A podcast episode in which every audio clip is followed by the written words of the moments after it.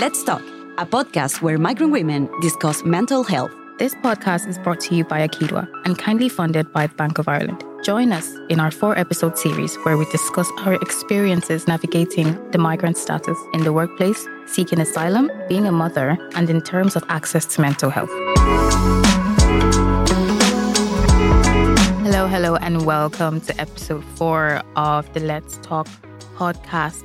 Today I have with me Shakia, who is our expert PhD researcher in psychology. I have Samantha, who I've been calling Sami, with her license, who is our communications expert, and Maimuna, who is our House of Talent and a student looking to find what she actually wants to do. Wish I was back there and I'm not stuck with what I chose to do. and, and of course, this is me, your host, Sharon.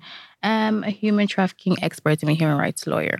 So today's episode is titled Give Me Therapy or Give Me Death. And I'm going to just start by saying, like, nine times out of 10, or maybe 8.5 times out of 10, when we're talking about mental health and getting down into it, we're always trying to identify like trauma that happened to us in our childhood. And somehow everyone seems to be blaming their parents. And I'm just like, I'm even not even ready to be a parent yet because I'm still busy blaming mine and I don't mm. want to be blamed.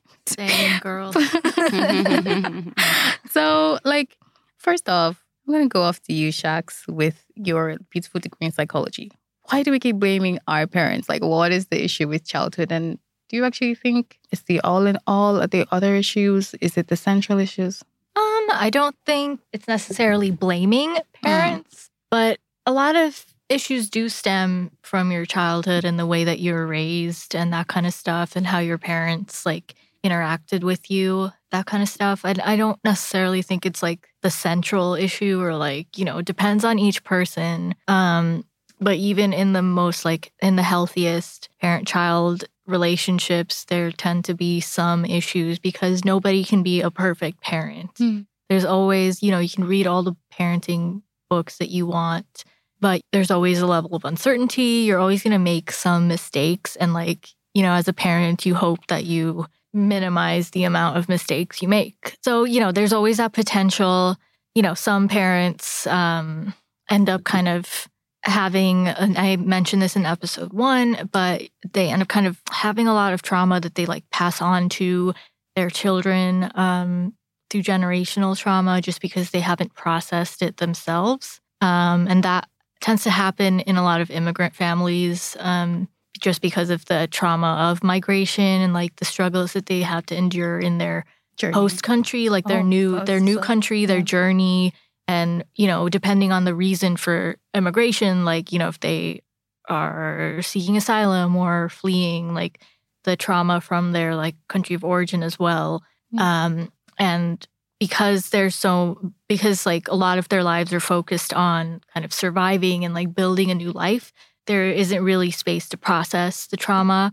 On top of that, there are like cultural factors that might make it taboo to like discuss mental health issues at yeah. all. So then that kind of might end up being passed on to the children, you know, with maybe like the parents kind of bottling up emotions, not really accepting their children um, showing negative emotions about their mental health, that kind of stuff. And then when the children grow up, they kind of repeat the same patterns of coping of like bottling up emotions, not really having the space to process it because they don't know how they were never kind of modeled that growing mm-hmm. up. And I guess a, a, the reason a lot of people um, cite like stuff in their childhood as like the trigger for a lot of mental yeah. health stuff is that just because like you're that's like the main kind of period of development um, mm-hmm. where you kind of shape a lot of your behaviors and patterns of thinking and cognition. So, you know, once you're into adulthood, those patterns are like autumn or unconsciously Normal, yeah. formed already. So mm-hmm. you don't necessarily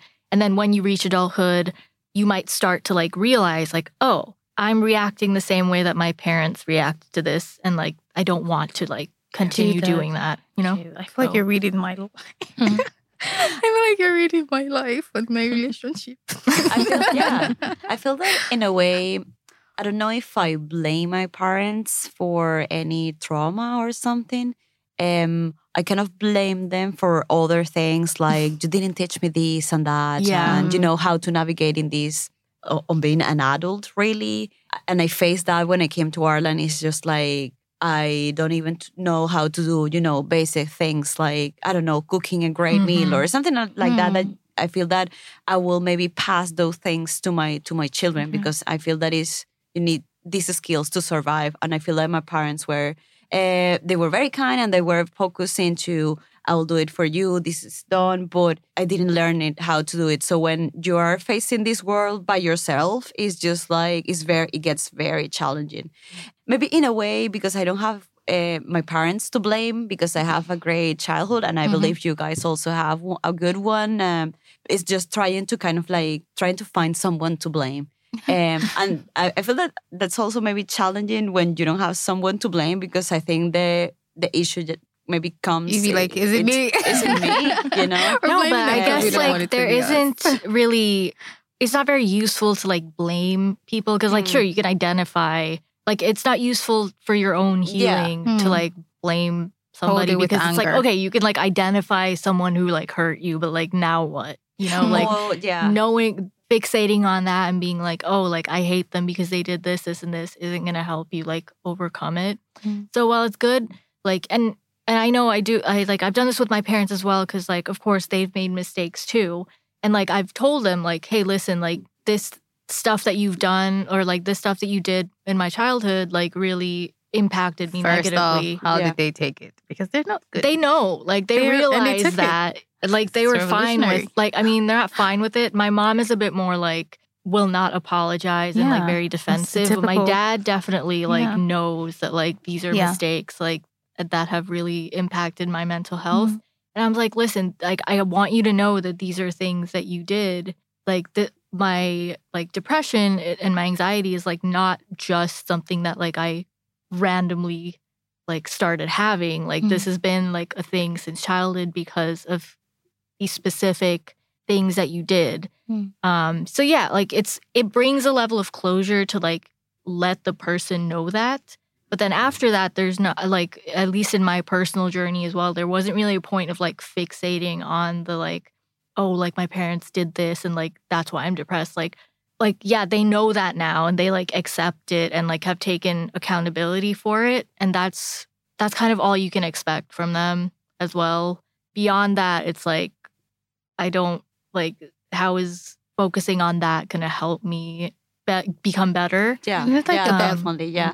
And I feel that in a way, you, when you grow up and you, of course, are facing this adult, being an adult and this world by yourself, I think you also realize that your parents, in a way, did Their o- best. they did okay for the situation Yeah. that they were. Yeah. Like, for example, you know, I realized after I was older that maybe my parents didn't have a full degree, so they really navigated into uh, just finding the best job, and they didn't have the qualifications to do that job, or you know, it, it, I realized that they were like in a very challenging position, and actually they did a great job as well. yeah So you realize that after, you know, some of the resentment kind of fades away as well when definitely. you grow up when you learn like, more about them as adulthood. well. Yeah, it's kind of like, oh, like I realized like they were, you know, they it wasn't just me moving from country Yeah. to country, like they also had to move country to mm. country. Like their experience of that was completely Yeah. different from my experience of like migrating.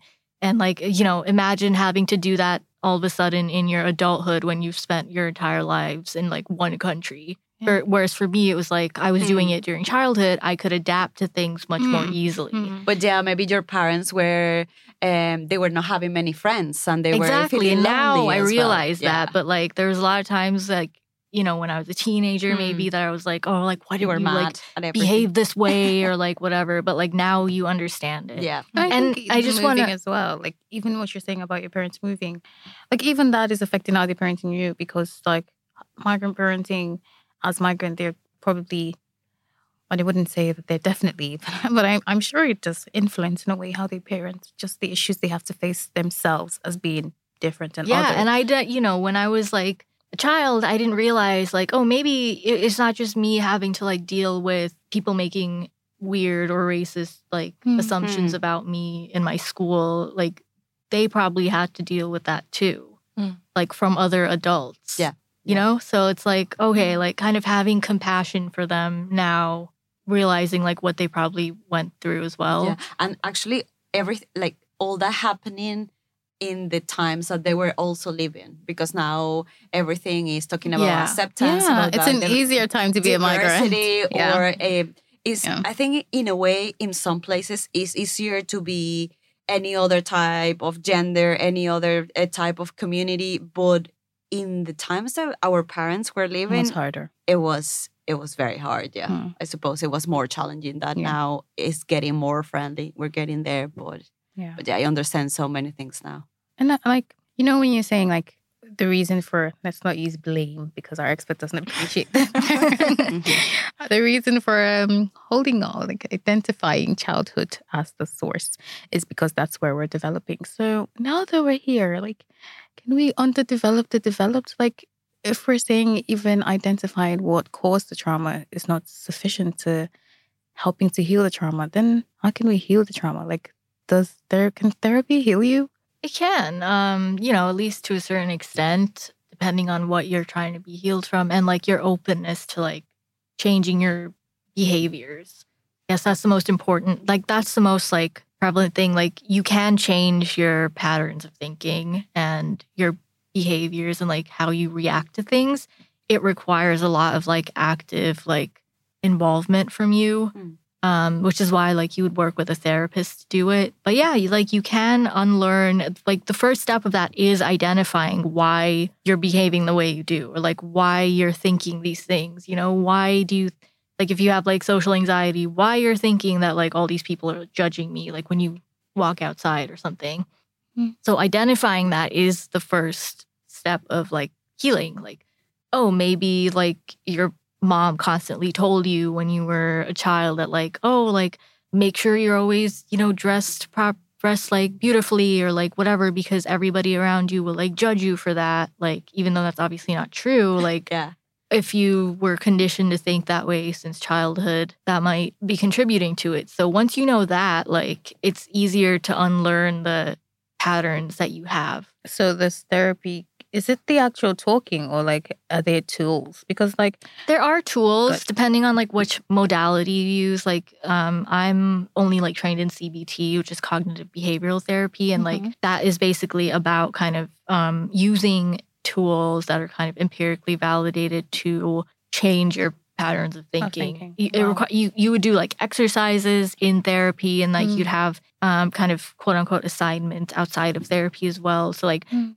If you are having a lot of anxious thoughts, like one exercise might be like writing them, writing each thought down on a small piece of paper and like putting it in a jar and closing the lid and like not thinking about it until a Mm. designated time. So that kind of helps contain the anxiety so it doesn't, so you're not constantly anxious throughout the day. You just like are like, okay, at 8 p.m., I'm gonna like open the box and like think about the thoughts. anxieties, but I'm not I was think about them until then. them. And Yeah. that kind of helps with like wow. helping you function throughout the day so that you're not crippled and like paralyzed by the anxiety during the day. You Mhm. know that like you will have time to think about them and be anxious about them later. But then, as a migrant, might therapy be able to help as much therapy as it exists? And what do you reckon might be something that might actually help?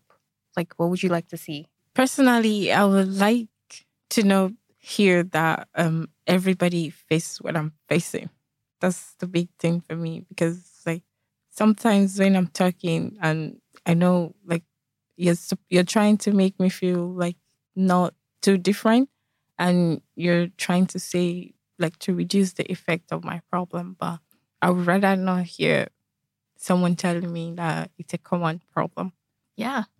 I think like just having more therapists from a migrant background Yeah. will really help. Because, And also, Yeah. sorry, just to also Mhm. say that like I don't think current therapeutic modalities are serving like people of color and like people from developing countries or like people from outside of like the western kind of Mm. sphere. Um, therapy currently is very individualistic.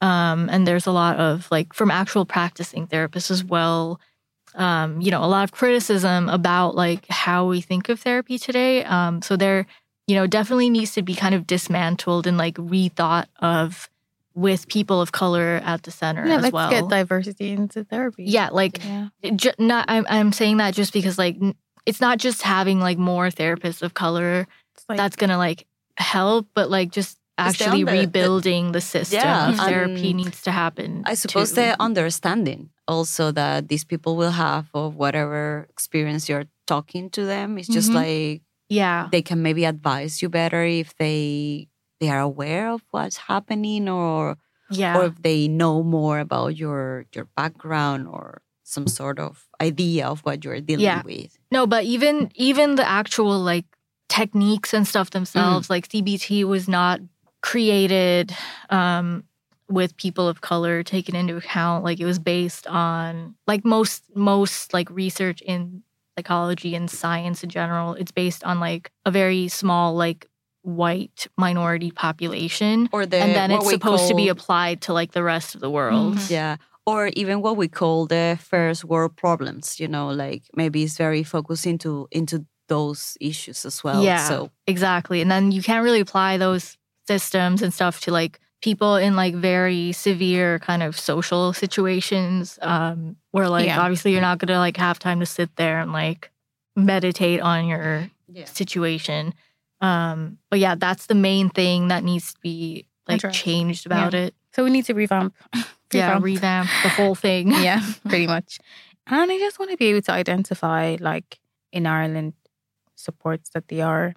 I was talking the other day, actually, about um, signing up for BetterHelp, which is an online kind of service or mental health service and therapy service. But then I hear from some of my guests that it might not have been the best decision, but I've already gone with it. So we'll see you can try it, goes. out for sure, but just be careful because I've heard from a lot of people at BetterHelp, like they don't necessarily vet their therapists Really? properly, Oh, and like they allow, like there's a lot of unethical behavior from the Mhm. therapists have been reported by people. Yeah, it's just a bit like shady. I'll just be like, there's a few, few bad apples. I know. So just be absolutely. careful of that, you Yeah. know. I what would you recommend though? Uh, I I would always recommend like face to face therapy Mm. over like online therapy. Okay. But in the absence of that, um, like if you are studying, to maybe try to go see the counseling service of your Mm. university. Um, there there are a lot of problems with that too, just because it's like understaffing and like Mm. again, there's never enough like ethnic or socioeconomic diversity in in those um services anyway. That's free, isn't it? Huh? The counseling for Yeah, so the main Oh. thing about that is like university counseling is free for students. Oh, I didn't even know that. I'm a student. Like, so if you're a loads of student, yeah. migrant students. Um, if you're not, then there's kind of you know they have there's emergency helplines. okay. There's this thing called Turn to Me, which one of my colleagues at Akidwa alerted me to. Um, Mhm. it's a text based service, I think, Oh, wow. and It's yeah, anonymous, completely anonymous. yeah, That would be cool for when I Um, need to vent. yeah. That'd be turn to Me. yeah, me. exactly. There's Turn Yeah. to Me, um, Samaritans. There's LGBT Ireland Mm. also has some stuff. Um, yeah, places like Enable Ireland, um, which is a mental health charity, do like support groups and stuff as well. Um, so those could be helpful. Support groups are more easily available than like individual Mm. therapy. Um, so if you are kind of thinking about like mental health stuff but are not in a very severe situation, I would recommend those if you're willing to talk about your problems with like other people in the group or other people in the room. What are the barriers that like we can identify? Because I'm already thinking of one. um, that by just being a migrant exist in terms of accessing therapy. Like for me, it'd really be the stigma. Like I said, you know, in a previous episode, just about how like mental health and therapy was just seen like, oh, as the white people's problem. They don't have enough actual real economic Mm. problems. So like they can get to focus on things like maybe how they're feeling. They they can get to focus on their feeling.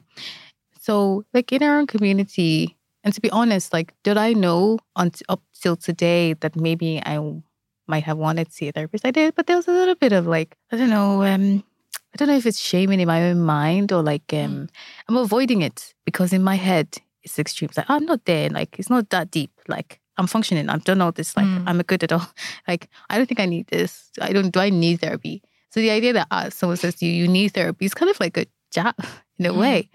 And that's really coming from my my own culture and what we understand therapy as. So that's definitely a barrier. It's stopped me for all the 20 something years of my life from Yeah. therapy. And I suppose like is that in a way, and then I- I have like this diffi- like this family difficulty of maybe telling my mom or my dad that I am attending to therapy. I can't I can't even tell them. I think I, I wouldn't. can't- yeah, I yeah, will I avoid that Yep. for sure.